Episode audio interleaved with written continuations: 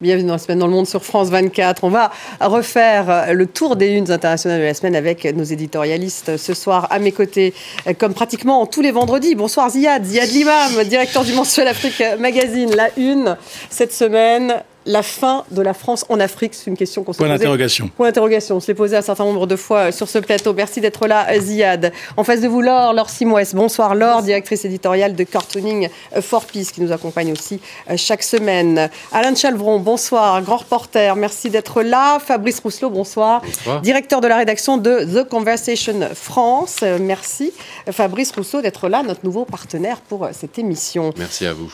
Au sommaire, ce soir, la tournée européenne de Volodymyr Zelensky, chaleureusement accueillie à Londres, à Paris, à Bruxelles. Le président ukrainien demande des avions de chasse et une accélération de l'entrée de son pays dans l'Union européenne.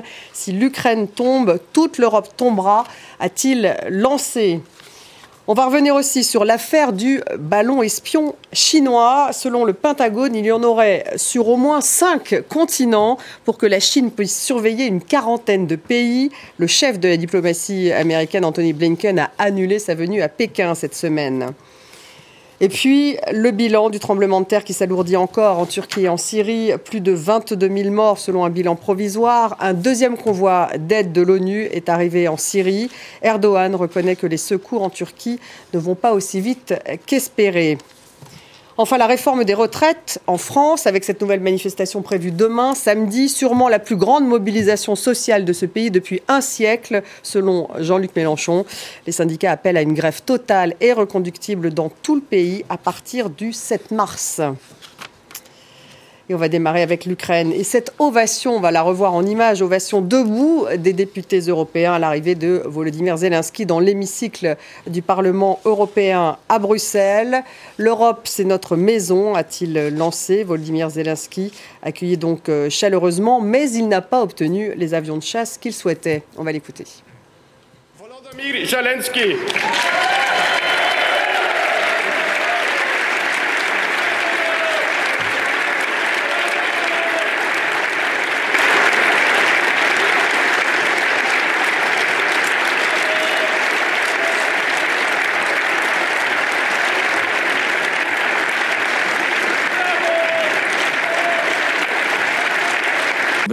La voie de la poursuite de l'unification européenne est une voie fondamentale pour la sécurité. Une Europe libre aujourd'hui ne peut être imaginée sans une Ukraine libre. Je vous remercie d'avoir préparé ensemble l'obtention par l'Ukraine du statut de candidat à l'adhésion à l'Union européenne. Alors, statut de candidat, on a vu vraiment euh, cette ovation euh, debout des députés européennes, des députés européens. Tout le monde voulait être sur la photo avec mm. Volodymyr Zelensky. Il y a eu une concurrence entre les différentes institutions européennes. Et au final, il repart sans avion de chasse, donc finalement un peu décevant. Et la procédure européenne d'adhésion, rien ne dit qu'elle va démarrer avant la fin de l'année, comme ce qu'il souhaite d'ailleurs. Les avions de chasse, c'est peut-être qu'une question de temps. Donc euh, déjà, le principe, c'est qu'on en discute, alors qu'il y a deux semaines, un mois, un mois et demi, ça faisait partie des lignes, ça faisait partie des équipements qui n'étaient pas discutables. Maintenant, ça se discute.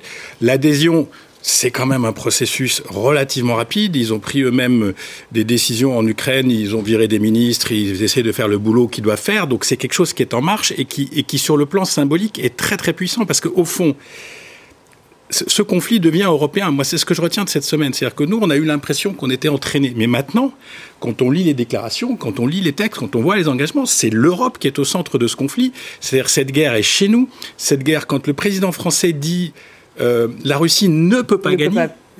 Il a, dit, la Russie ne, peut, pas, gagner. Il n'a pas dit qu'il faut qu'on la, faut pas, qu'on gagne. Il a dit qu'eux ne peuvent pas gagner. Quand il a parlé cet été, c'est passé un peu parce que c'était en plein milieu du mois d'août. Il a parlé du prix de la liberté. On sent que l'enjeu monte parce que si on veut que la Russie ne gagne pas, il va falloir mettre plus d'armes, il va falloir mettre plus d'argent, il va falloir que nos usines d'armement tournent à plein tube, il va falloir qu'on soit aux côtés des Américains. Est-ce qu'on y est prêt à cela? Mais alors, c'est à mon avis le sens du voyage de Zelensky, c'est bon les F-16 peut-être, c'est les chars et tout, mais c'est surtout de solidifier cette opinion publique européenne, parce qu'au niveau politique, je pense que c'est à peu près clair, parce que ces gens-là savent que si la Russie gagne, si l'Ukraine tombe, si elle est gelée comme la Biélorussie pour, les, pour un demi-siècle à venir, c'est la fin d'un ordre européen, c'est l'Union européenne qui est menacée.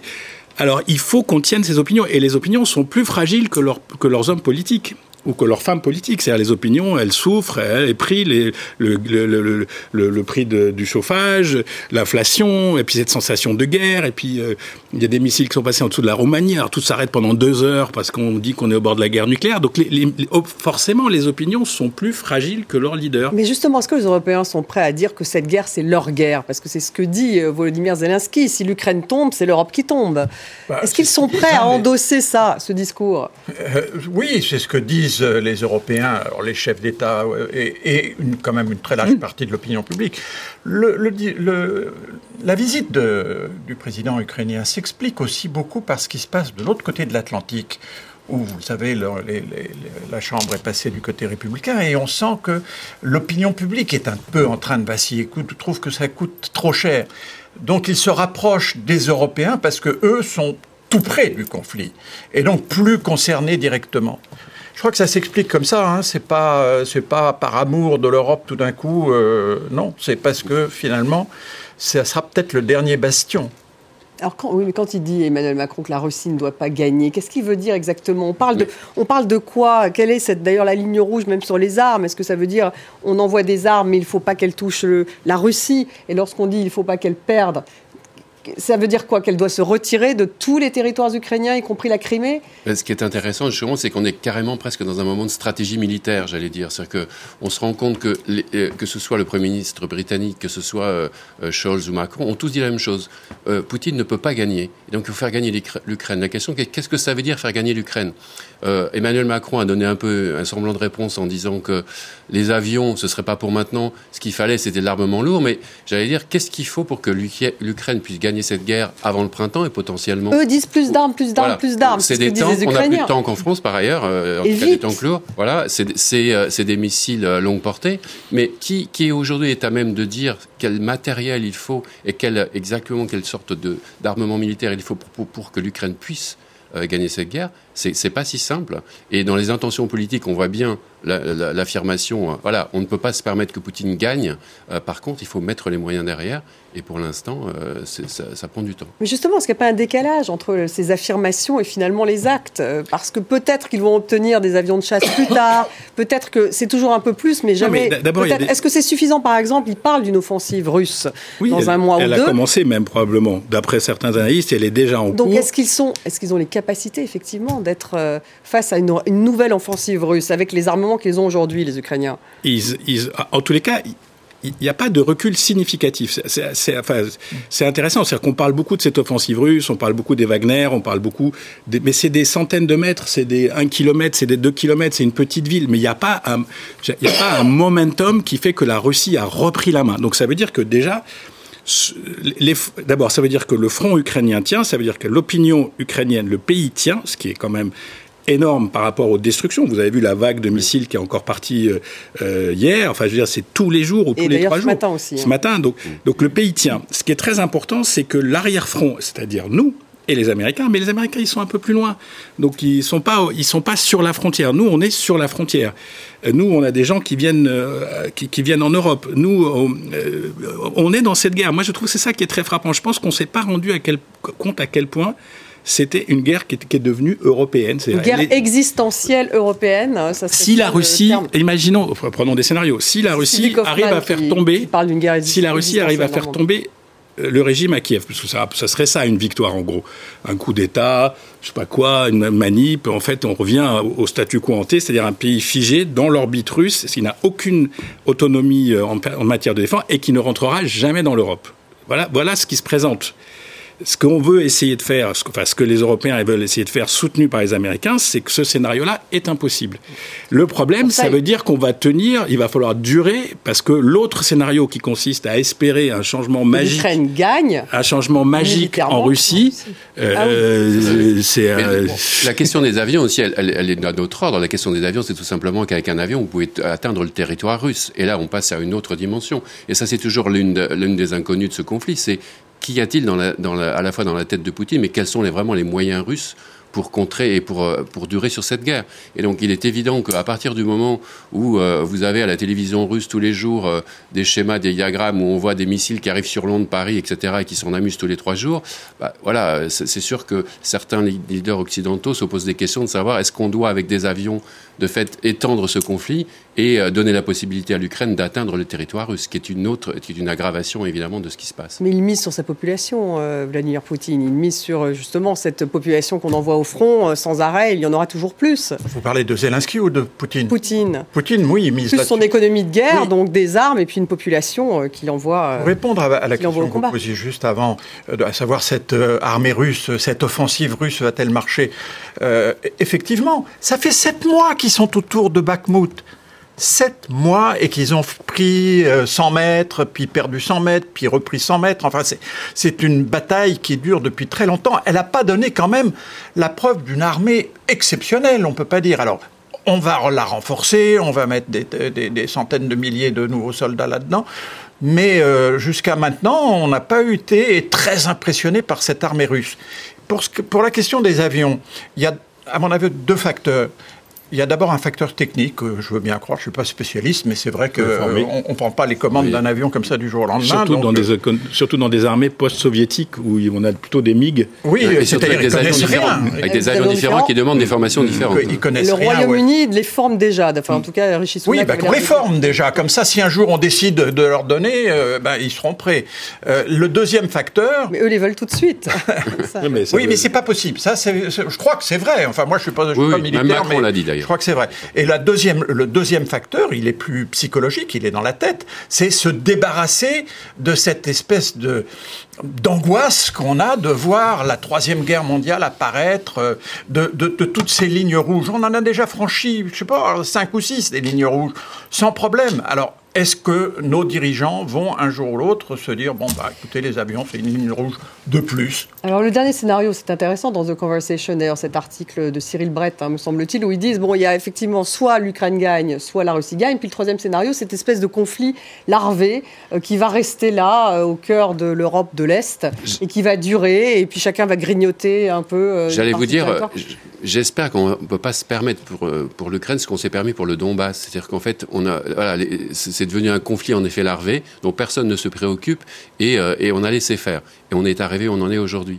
Je pense que ça, politiquement, c'est compliqué. C'est compliqué pour, euh, pour les leaders européens, tout simplement parce que l'Ukraine est évidemment, euh, en, termes de géographie, placée à un endroit absolument, absolument important, et que d'autre part, on est allé trop loin déjà. C'est-à-dire que les engagements quand, Zelensky vient euh, à, Londres, à Paris euh, et à Bruxelles, il vient aussi, il travaille son image, il travaille, il montre à la télévision qu'il est soutenu par l'Europe. Tout le monde lui dit, vous êtes le bienvenu. Euh, Michel lui a dit, vous êtes, vous êtes, vous êtes chez vous. Donc, il y a un moment, il va falloir aussi que, justement, on, ait les moyens de répondre à cette, à ces paroles et de fait à, amplifier ou en tout cas à intensifier notre notre aide par rapport à l'Ukraine. Donc, je ne pense pas qu'on puisse être dans un dans un conflit où finalement on se retrouve dans, la même situation, dans une dizaine d'années, ce serait politiquement euh, très difficilement gérable. Et les dessinateurs? Alors, oui, beaucoup de dessins sur, euh, sur, toute, euh, sur cette séquence cette semaine. Cette séquence Zelensky. Oui, alors un, premier dessin du dessinateur ukrainien Kazanevski qui symbolise la fameuse phrase que Zelensky a prononcée à Londres hein, des avions de chasse pour l'Ukraine, des ailes pour la, la, liberté. Ce qui est assez frappant dans ce, dans ce dessin, c'est en fait le contraste entre cette corne d'abondance euh, qui déverse en fait euh, des, des, des, des, avions. Ça vient un petit peu dire ce que disait Zia tout à l'heure, quoi, qui fait payer, payer le, prix de la guerre, euh, payer par le prix de la guerre, pardon, euh, la défense de la liberté. Il y a une forme de là, de, de, de, contraste saisissant. Un deuxième dessin assez drôle, savoureux du dessinateur euh, de presse belge Kroll pour Le Soir. C'est vrai que ce Zelensky met un peu tous les dirigeants, euh, rois compris, un peu au garde à vous hein, quand il débarque. Vous les aurez tous reconnus. Euh, Sunak, le roi d'Angleterre bien évidemment, Macron, Scholz et puis et puis Michel, comme quoi, euh, eh bien, pas besoin de costume, cravate, n'est-ce pas, euh, pour se faire euh, respecter. un troisième dessin assez bien vu aussi de la dessinatrice française Camille. Qui montre évidemment l'accueil chaleureux qui a été fait par les 27 hier, tous unis derrière l'Ukraine, mais aussi un petit peu unis derrière le drapeau, cachés derrière le drapeau. Nous nous, nous, nous tenons à tes côtés fermement. Enfin, ils sont quand même un petit peu cachés. Moi, ce que j'aime bien dans ce dessin, c'est en fait le petit détail qu'on voit tout de suite de euh, la montre euh, au poignet de Zelensky, c'est le tic-tac aussi, le temps qui passe. Et puis pour euh, terminer, un petit bonus de fin assez, assez caustique de notre ami Vado, dessinateur belge pour l'écho. Zelensky et Metzola sympathisent, hein, c'est vrai que tout le monde a sympathisé. Alors on, vient de dire que... Le président du Parlement européen. Voilà, et que l'Ukraine est donc candidate. Ce qui mine la vie politique chez moi, c'est la corruption, explique Zelensky. et elle qui lui répond, décidément, bienvenue dans l'Union, en cachant euh, euh, le, dossier du Qatargate qui sent pas très bon, euh, en témoignent les mouches qui sont autour. Le ballon espion chinois qui a finalement été détruit par un avion militaire américain, selon le Pentagone, eh bien, il y en aurait d'autres sur au moins cinq continents. La Chine pourrait surveiller ainsi une quarantaine de pays. Le chef de la diplomatie américaine, Anthony Blinken, a annulé sa venue à Pékin. On va écouter le porte-parole du ministère de la Défense américain. Si l'on considère la portée de ce programme et le fait que nous savons que ces ballons ont été repérés et que nous savons maintenant qu'il s'agit de ballons chinois opérant sur au moins cinq continents dans des régions telles que l'Amérique latine, l'Amérique du Sud, l'Asie du Sud-Est, l'Asie de l'Est et l'Europe, cela démontre une fois de plus pourquoi la Chine reste pour le ministère de la Défense le défi majeur sur lequel nous continuerons à nous concentrer. Bon, allez Alain, vous qui avez été longtemps correspondant dans cette région en Chine, selon le Washington Post, il y aurait des informations donc, du département d'État déclassifiées, donc de vraies informations, et ces ballons sont de vrais ballons espions, parce qu'on s'est quand même posé la question, petit côté gag, il hein, faut le dire quand même, ce, ce, ballon. Il y en avait d'autres, et puis ça fait un moment que manifestement la Chine en utilise. Elle en a utilisé un certain nombre, même du temps de Trump. Donc est-ce qu'on se retrouve dans une sorte de nouvelle rivalité euh, de technologie d'espionnage entre les États-Unis et la Chine? Oh, vous savez, l'espionnage, c'est le plus vieux métier du monde. Hein. C'est pas celui auquel on pense d'habitude. À mon avis, l'espionnage est plus ancien encore. Le tout, c'est de ne pas se faire prendre. Tout le monde espionne tout un le monde. ballon de cette dimension. Euh, et, mais on ne se fait pas prendre. Et quand on se fait prendre, bah, ça fait mal. Et voilà ce qui est arrivé aux Chinois. Ils se sont fait prendre alors que probablement ils en ont envoyé des dizaines et des dizaines. Depuis longtemps, manifestement. Oui, on ne les a jamais vus ou on a fait semblant de ne pas les voir.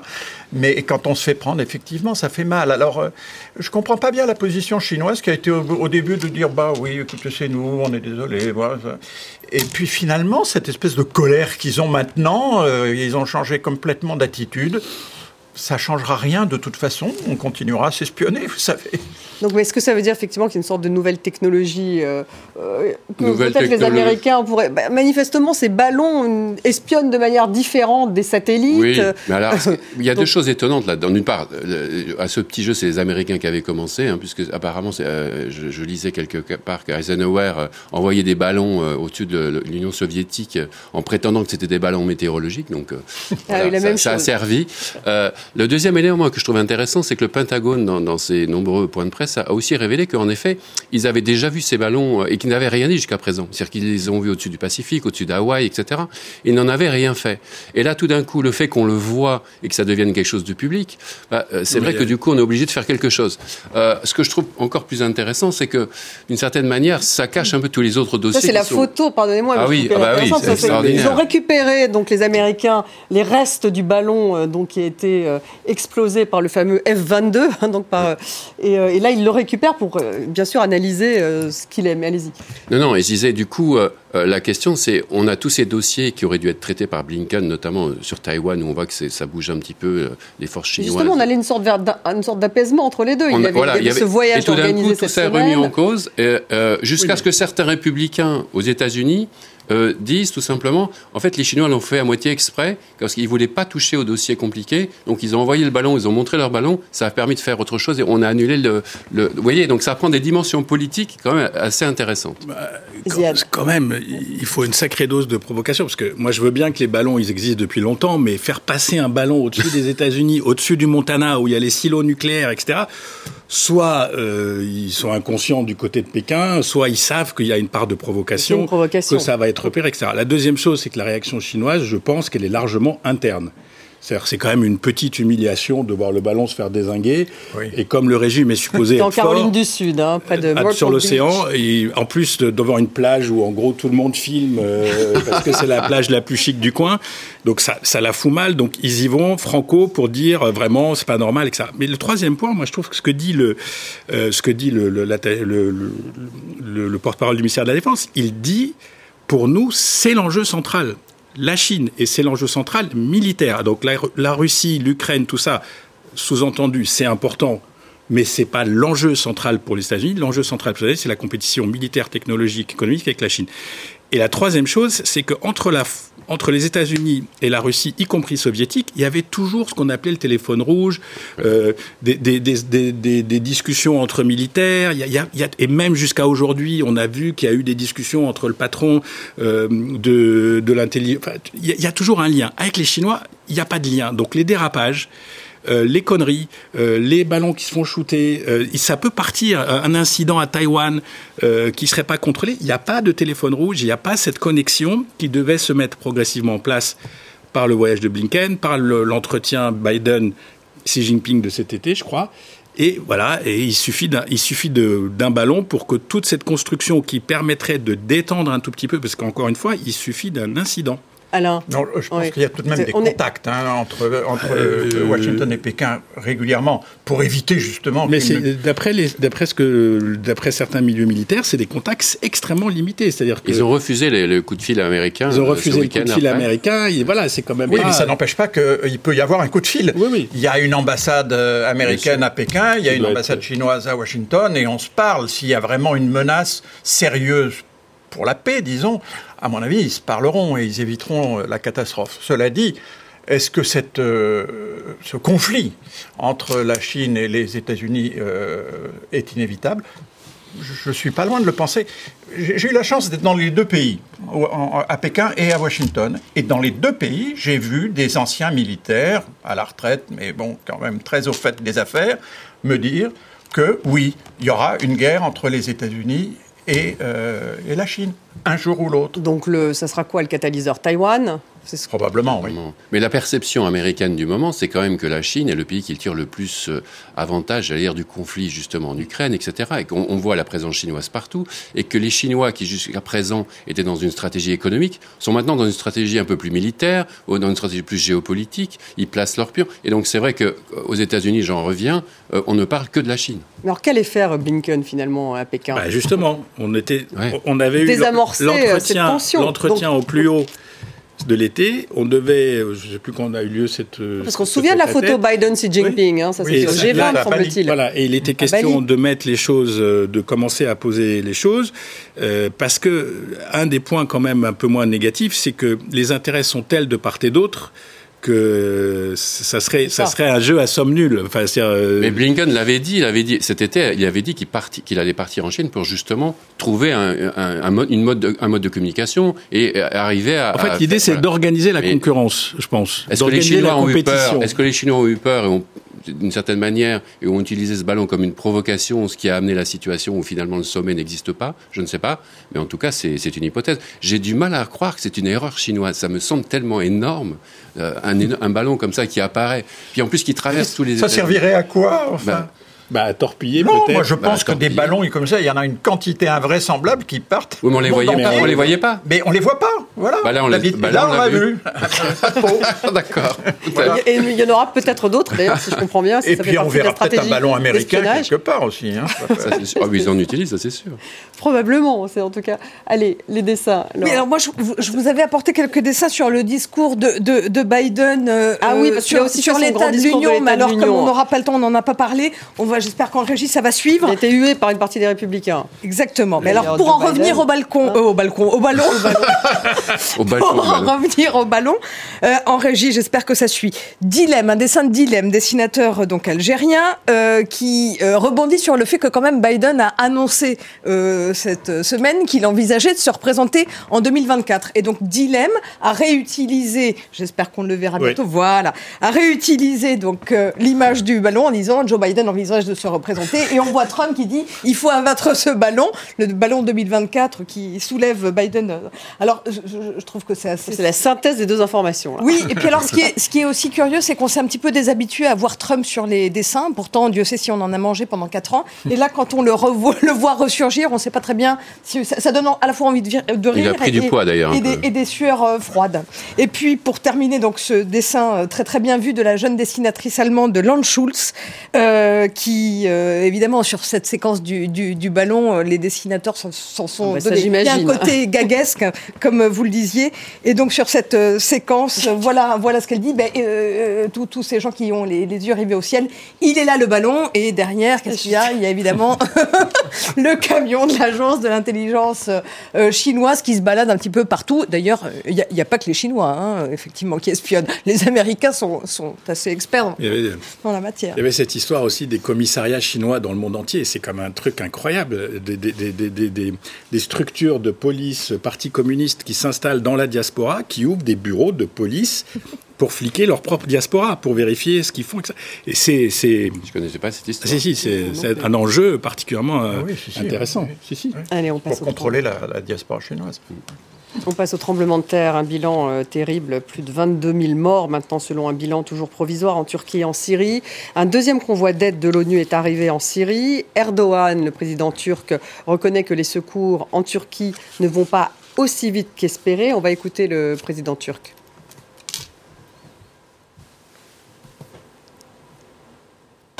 En tant que civil, nous essayons d'aider ces gens, mais je ne suis pas une grue, je ne peux pas soulever ces blocs de béton. Je suis une mère, mon cœur ne peut supporter tant de peine. Mais personne n'écoute. Où est l'armée? Où est l'État? Où est l'unité? Où est la solidarité?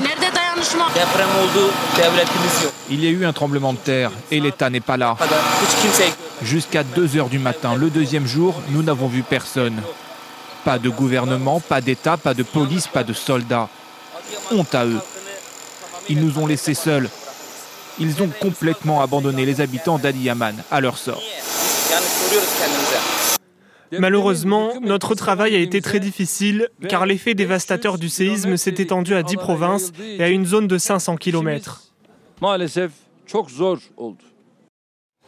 Fabrice, donc terrible, hein, euh, de moins en moins de chances, bien sûr, de trouver des, survivants plus les jours avancent. Vous évoquez d'ailleurs dans The Conversation des satellites qui aident les secours à aller plus vite. Oui, c'est-à-dire qu'en fait. Là aussi, on parle de technologie. Tout à fait. En fait, on se rend compte que les satellites peuvent parfaitement aider les secours pour justement isoler et identifier les endroits où on peut, euh, on peut intervenir. Et donc, euh, ça fait partie de, des aides qu'on commence à utiliser, malheureusement pas beaucoup. et là, c'est pas tout à fait le cas. Et, enfin, on commence tout juste. Hein, et on, on, commence à le faire et on l'a fait là. Euh, après, euh, euh, évidemment, ces images sont terribles. C'est une, ce sont des, des, catastrophes naturelles qui à chaque fois nous, choquent. et c'est en train de prendre un, tournant politique. Ça, clairement, clairement en Turquie, avec Erdogan qui pour la première fois est mis en cause dans, dans, les réseaux sociaux. Ils ont fermé Twitter, etc. alors il y a une ironie quelque part parce qu'en fait Erdogan est arrivé au pouvoir entre guillemets à cause d'un tremblement de terre. Peut-être qu'on a oublié, mais en 1999, euh, il y a eu un gros tremblement de terre. En 2002, 17 000 morts à l'époque. Euh, en 2002, il y a eu des législatives et euh, l'AKP, le, le, parti de, de, Erdogan qui venait juste d'être formé, a gagné législative. Euh, là, c'est le contraire qui est en train de se produire, avec plusieurs effets. Le fait qu'en effet, il y a une coordination apparemment qui était lamentable dans les premiers jours. Le fait qu'il n'y a, a, pas d'organisation et une très mauvaise organisation. Et le fait aussi et surtout peut-être que il y a un secteur immobilier qui s'est énormément développé depuis 20 ans en Turquie, qui est très lié au pouvoir parce que, euh, désolé de le dire, mais le secteur immobilier en Turquie est très corrompu. Et donc, on se rend compte, et on va certainement se rendre compte, que la plupart de ces bâtiments n'étaient pas construits selon les normes qui auraient dû être celles euh, d'un pays qui est confronté à ce genre de Donc là, ils sont, ils sont dans deux, au milieu de deux failles. Cette région est, est compliquée. Donc là, ça devient compliqué pour Erdogan. On a des présidentielles à la mi-mai. Donc euh, il y a déjà beaucoup euh, d'observateurs turcs qui pensent qu'il est mal parti. Il était déjà pas très bien parti parce que c'est vrai, que depuis quelques, années ça va un peu moins, bien en termes d'unité du pays et de, nationalisme comme ça turc. Mais là, il a, quelques difficultés à, affronter pour, euh, cette présidentielle. D'ailleurs, on commence à lui demander de rendre des comptes et il commence lui aussi à condamner un certain nombre de promoteurs immobiliers. Il va probablement en arrêter un certain nombre. Effectivement, il y a toute une tournure politique. C'est le 14 mai normalement que les élections vont avoir lieu, législatives et euh, présidentielles. Et on a vu beaucoup euh, euh, de, Turcs qui se sentent totalement abandonnés par l'État, et en l'occurrence dans des localités qui ne sont pas les grandes villes. Là, on a vu, il y a des images, ça c'est Gaziantep, me semble-t-il. Est, ce, qui est, ce qui est surprenant, c'est qu'ils ont l'expérience ils ont le vécu. On parlait du grand tremblement de terre, mais il y en a tous les ans en fait, et plusieurs dizaines par an, petits, mais c'est tout le temps. Donc ils savent qu'ils sont dans une dans une dans une situation de risque permanent et et que le big one, ça peut être tous les 15 ans, tous les 20 ans, ce qui est exactement ce qui s'est passé. Et celui-là effectivement est particulièrement puissants. Il y en a eu deux d'affilée, un 7-8 et un 7-5, je crois, sur une surface de, comme dit le président turc, de plus de 500, direct de, Gaziantep. de plus de 500-600 km de diamètre. imaginez si ça arrivait au cœur de l'Europe, ce que ça pourrait provoquer comme disruption de tout, les, télécommunications, l'électricité. Mais quand même, ils sont, ils sont face à cette menace en permanence. Et donc, le fait que l'armée n'ait pas pu bouger plus vite, le fait qu'on n'a pas mobilisé immédiatement Turkish Airlines tout de suite, le fait qu'il euh, n'y avait pas de sauveteur, et que, tout ça a pris deux trois jours, que donc des faut le dire la vérité, plein de gens sont morts parce que ça n'a pas réagi tout de suite. Euh, que, l'État a semblé pétrifié par cette situation, c'est clair que ça impacte directement Erdogan, qui a lui un message euh, d'autorité. La, la deuxième chose, c'est la Syrie. Et, il faut quand même qu'on en parle parce bah, que parler, ce qui s'est passé en Syrie Donc, Il y a un deuxième convoi d'aide qui est arrivé en Syrie, et puis il y a effectivement mais c'est pas avec deux, c'est pas avec deux convois d'aide qu'on va sauver, enfin qu'on pourra plus sauver d'ailleurs, mais au moins, euh, au moins essayer de faire ce qu'on peut, parce que la Syrie, en plus, c'est un pays qui 12 ans de guerre, isolé, sous sanctions. Euh, dans certaines zones, il y a une partie à droite qui est contrôlée par euh, le gouvernement, et il y a une partie à gauche qui est contrôlée par les, forces d'opposition, etc. Donc c'est pratiquement ingérable sur le terrain. Et tous ces gens qui sont là ce qui à un moment, ça n'est qu'une tragédie humaine qui est soumise à des contraintes politiques, économiques. Regardez ces camions, c'est très sympa, mais euh, c'est bien, c'est déjà ça. Mais euh, je sais pas ça qui. c'est encore plus compliqué parce que c'est vrai que le, Nord-Ouest euh, est, est, contrôlé par, par les rebelles que de fait... Par Leb, en l'occurrence, parce que... et, et que, que, que, que, le message qu'on a vu venir un peu des autorités syriennes, et notamment à travers l'ONU, c'est de dire, oula, on veut bien de l'aide, mais il faut qu'on contrôle tout. Donc évidemment. C'est ça. Et aujourd'hui, le gouvernement syrien a annoncé accepter l'acheminement de l'aide internationale dans les zones tenues par les rebelles comme Idlib. L'autre élément, il faut bien le dire, et je suis désolé de le dire, mais Assad quelque part en, profite pour recrédibiliser euh, euh, son, pouvoir, euh, voilà, aller sur le sur, sur, sur le terrain, en tout cas à Alep. Et donc on a quand même une situation politique très compliquée où l'acheminement pour l'instant n'arrive pas de façon conséquente et pas de façon suffisante, et on n'est pas sûr qu'il va arriver arriver dans les, prochaines, dans les prochains jours, alors qu'on sait que très bien que sur tout ce genre de tremblement de terre, trois jours, quatre jours, c'est une course euh, contre après, la voilà, après ça ne sert à rien. Donc il y a une instrumentalisation euh, du pouvoir, de ce drame par le pouvoir. Oui, effectivement, je trouve que la, situation en Syrie est encore bien pire que celle euh, qui existe en, Turquie, même si c'est affreux des deux côtés, naturellement. Mais en Turquie, on a quand même un État structuré, même s'il a fait preuve de pas mal d'incurie dans cette, euh, dans cette situation, dans ces circonstances. En revanche, en, Syrie, on n'a rien. Et on a juste un point de passage, je crois, entre la Turquie et, la Syrie. Enfin, c'est rien du tout. Et vous avez des milliers. Pardon Babalawa, ah, bah le, fameux passage. Alors, il y a juste un petit détail, moi, qui, qui, m'a, qui a attiré mon attention, c'est qu'il y a eu une proposition d'aide d'Israël à la Syrie. C'est quand même très étonnant. Ces deux pays sont en guerre depuis 1948 et euh, ce sont, ils n'ont jamais vraiment eu de conversation, contrairement à d'autres pays arabes. Il n'y a vraiment jamais eu de négociation avec la Syrie. Et Netanyahou, qui est pourtant pas un type très très pacifiste, a proposé son aide et apparemment, ça n'est pas exclu que euh, la Syrie l'accepte. Ah. Ce qui est. Euh, ça serait pas mal, quand même, ça serait extraordinaire. Ce qui est incroyable aussi, c'est euh, l'impact de ces événements. Vous avez vu, il y a des villes qui ont été inondées. Oui. Iskanderun est une ville qui est à moitié inondée parce que ça. Il y a un chiffre qui a circulé, je ne sais pas s'il est vrai, que la, la Turquie aurait bougé de 3 mètres ce qui semble-t-il est énorme. Euh, c'est énorme en termes de, de, tectonique des plaques. Et donc, il y a des villes qui sont euh, inondées. Il y a des routes qui ne pourront plus se refaire au même endroit parce que le terrain a bougé tellement que euh, un obstacle est apparu et qu'il est durable. donc, ça va changer la géographie. De, de, de, cet endroit, c'est absolument sur le plan de l'esprit, on a du mal à catcher et en même temps on est bombardé par ces images de tragédies humaines, euh, d'enfants qui sortent vivants ou morts, euh, de, de familles décimées, et, il faut qu'on arrive à parler en plus de géostratégie. Enfin, c'est assez. Parce que euh, la géopolitique donc s'immisce, hein, bien sûr, dans le drame. Donc, les dessinateurs. Oui, alors je vais, vous montrer un, premier dessin justement qui nous vient de, Turquie, du, de l'excellent dessinateur turc Ahmed Rama, euh, qui utilise une image absolument euh, poignante de, deux femmes qui représentent évidemment la Syrie et la Turquie, qui se, qui se font dos et qui sont prises au piège, euh, voilà, dans cette, sur ce sol menaçant qui se dérobe sous, sous, leur, sous leur poids. Et puis cet autre dessin du dessinateur espagnol Cap, c'est une autre image extrêmement bien trouvée de ce sismographe qui crie à l'aide, en somme.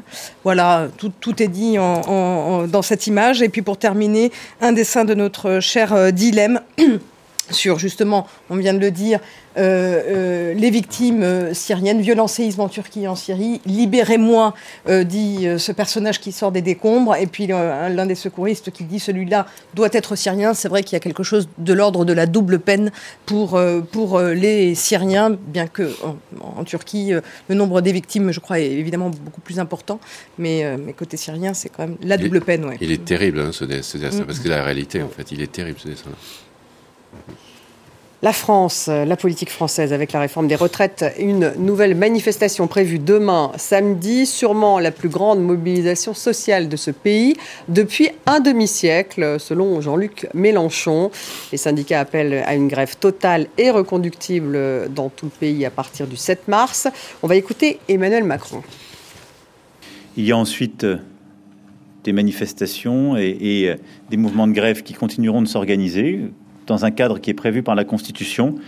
Et je sais pouvoir compter sur l'esprit de responsabilité de leurs organisateurs pour que la contestation et euh, les désaccords puissent s'exprimer, mais dans le, calme, le respect des biens et des personnes, et avec une volonté de ne pas bloquer euh, la vie du reste du pays.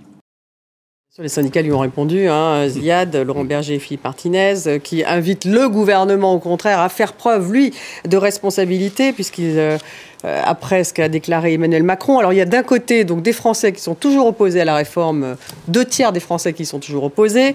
De l'autre côté, à l'Assemblée nationale, le texte, donc ça fait une semaine qu'il est examiné, ils en sont à l'article 1, manifestement, puisque l'extinction progressive des régimes spéciaux a été voté, 181 voix euh, pour, 163 pas un petit article. Contre, ce qui n'est pas un petit article. L'article 7, il faut quand même y arriver. voilà, le 7, c'est celui sur euh, la, le recul de l'âge donc à 64 ans. Il reste 10 euh, jours, même pas, enfin jusqu'à samedi prochain pour le vote. Ça risque d'être très serré. Donc vous avez vraiment deux batailles finalement. Une dans la rue avec l'opinion, une bataille de l'opinion, une bataille dans la rue et une bataille à l'Assemblée. Trois batailles. Trois batailles disons que constitutionnellement, ça devrait être celle qui joue à l'Assemblée, puisqu'ils sont supposés être les élus du peuple, ils sont supposés faire la loi, etc. Après, euh, après moi, je pense que c'est un débat qui est légitime, sur lequel j'ai mon opinion de citoyen et de quinquagénaire avancé, euh, mais euh, je pense que c'est légitime qu'on se pose la question, et je pense que c'est légitime que, que cette histoire de l'âge et du travail, dans des sociétés vieillissante et riche comme en Europe, ça devient un enjeu. Et on peut pas dire il n'y a pas d'enjeu. Et on peut pas dire ah les Allemands c'est 67 ans donc nous on fera 67 enjeu ans. Enjeu démographique déjà. Non, c'est un enjeu, c'est un enjeu. Et, puis moi je pense que c'est fatal que l'âge de la retraite va euh, va reculer, enfin euh, va augmenter, enfin passer à 64, va travailler plus longtemps. Il y a aussi la question des revenus, parce que c'est vrai que quand vous êtes à la retraite, vous avez moins de revenus, donc vous allez avoir des populations plus jeunes avec moins de revenus. Est-ce que c'est une bonne idée ou une mauvaise idée? Mais tout ça, c'est des questions assez légitimes. Par contre, ce qui est pas légitime et ce qui mériterait quand même une réflexion sur la France, mais ça c'est comme ça depuis euh, Mélenchon parlait d'un demi-siècle, c'est pourquoi c'est tout de suite euh, c'est la guerre de civilisation. Si on écoute les syndicats, si on écoute le gouvernement, hein, c'est la guerre de civilisation parce que la France est le seul pays en Europe qui n'a pas réformé euh, les syndicats et qui n'a pas une, une, attitude un petit peu voilà responsable en termes d'échanges politiques entre entre ses, dirigeants et, les syndicats. Après, ce, qui est intéressant là, c'est que on a un peu l'impression, passez-moi l'expression, que c'est le bazar un peu partout parce que c'est le bazar dans la rue, c'est le bazar à l'Assemblée d'une certaine manière, le, pari de Macron, il, fait, il fait le pari sur l'Assemblée. C'est-à-dire que s'il arrive à faire voter son texte 149.3... Donc le pari LR, en fait. Hein. Voilà, il, fait le pari LR. Il faut, il, faut il faut faire rentrer au bercail les quelques députés LR qui ne sont, pas, qui sont pas contents. Euh, donc il leur a donné des gages sur, euh, sur les carrières longues, etc. Mais s'il arrive à le faire passer à l'Assemblée 149.3, bah, les mobilisations malheureusement, je crains, en tout cas, qu'il ne s'en préoccupe pas beaucoup. Par contre, s'il n'arrive pas à, gagner la bataille de l'Assemblée, s'il est face au 49-3 et si la mobilisation continue, avec l'enjeu, et là, il y a un c'est compliqué, il y a un enjeu déterminant, c'est les jeunes. Les jeunes aujourd'hui, ils ont un rapport au travail qui est plus, qui est plus le même rapport au travail que, que le nôtre. Et donc la façon dont ils pensent au travail fait qu'ils se mobilisent beaucoup plus. Et là, il y a une question euh, sur, auprès de tous les syndicats étudiants est-ce qu'ils vont se mobiliser suffisamment pour arriver à faire finalement gagner la rue contre le pouvoir La clé, ce sont les jeunes. Alors, Alain, juste un mot parce que. Euh, oui, oui, la clé, ce, la clé, ce sont les jeunes. Euh, ce qui est d'ailleurs très nouveau, parce que moi, quand j'avais 20 ans, je me fichais pas mal de ma retraite. Hein. Alors, les dessins, les dessinateurs. Oui, ben demain. Que certains ont 20 ans Pas sûr. Demain après-midi, comme vous le savez, c'est France-Irlande euh, au tournoi de la ah. destination, mais le vrai tournoi, il va se jouer dans la rue. Ah. c'est ce que nous dit ce, dessin de Sanaga, dessinateur français. Vous voyez d'un côté euh, la rue, de l'autre côté le gouvernement. Au premier plan, vous aurez deviné le profil de Martinez à côté à gauche, et puis Macron euh, à droite. Donc on verra qui gagnera le match. et puis pour finir, un dessin assez savoureux aussi de Rodin dessinateur euh, français. Le rapprochement cette semaine entre Macron et Zelensky euh, aura peut-être d'autres conséquences. France Situation sur la réforme des retraites. On a Zelensky qui demande à, son confrère Et sur le front de ta réforme des retraites, tu as besoin d'un coup de main, peut-être en échange d'avion par exemple. Moi, ce que j'aime bien, c'est Macron qui répond Ça va Jusqu'ici. Ça va, jusqu'ici, tout va bien. Merci beaucoup, Laure, Laure Simoès. Merci, euh, Fabrice, Fabrice Rousselot. Merci, Ziad, Ziad Merci, Alain, Alain de Chalvron.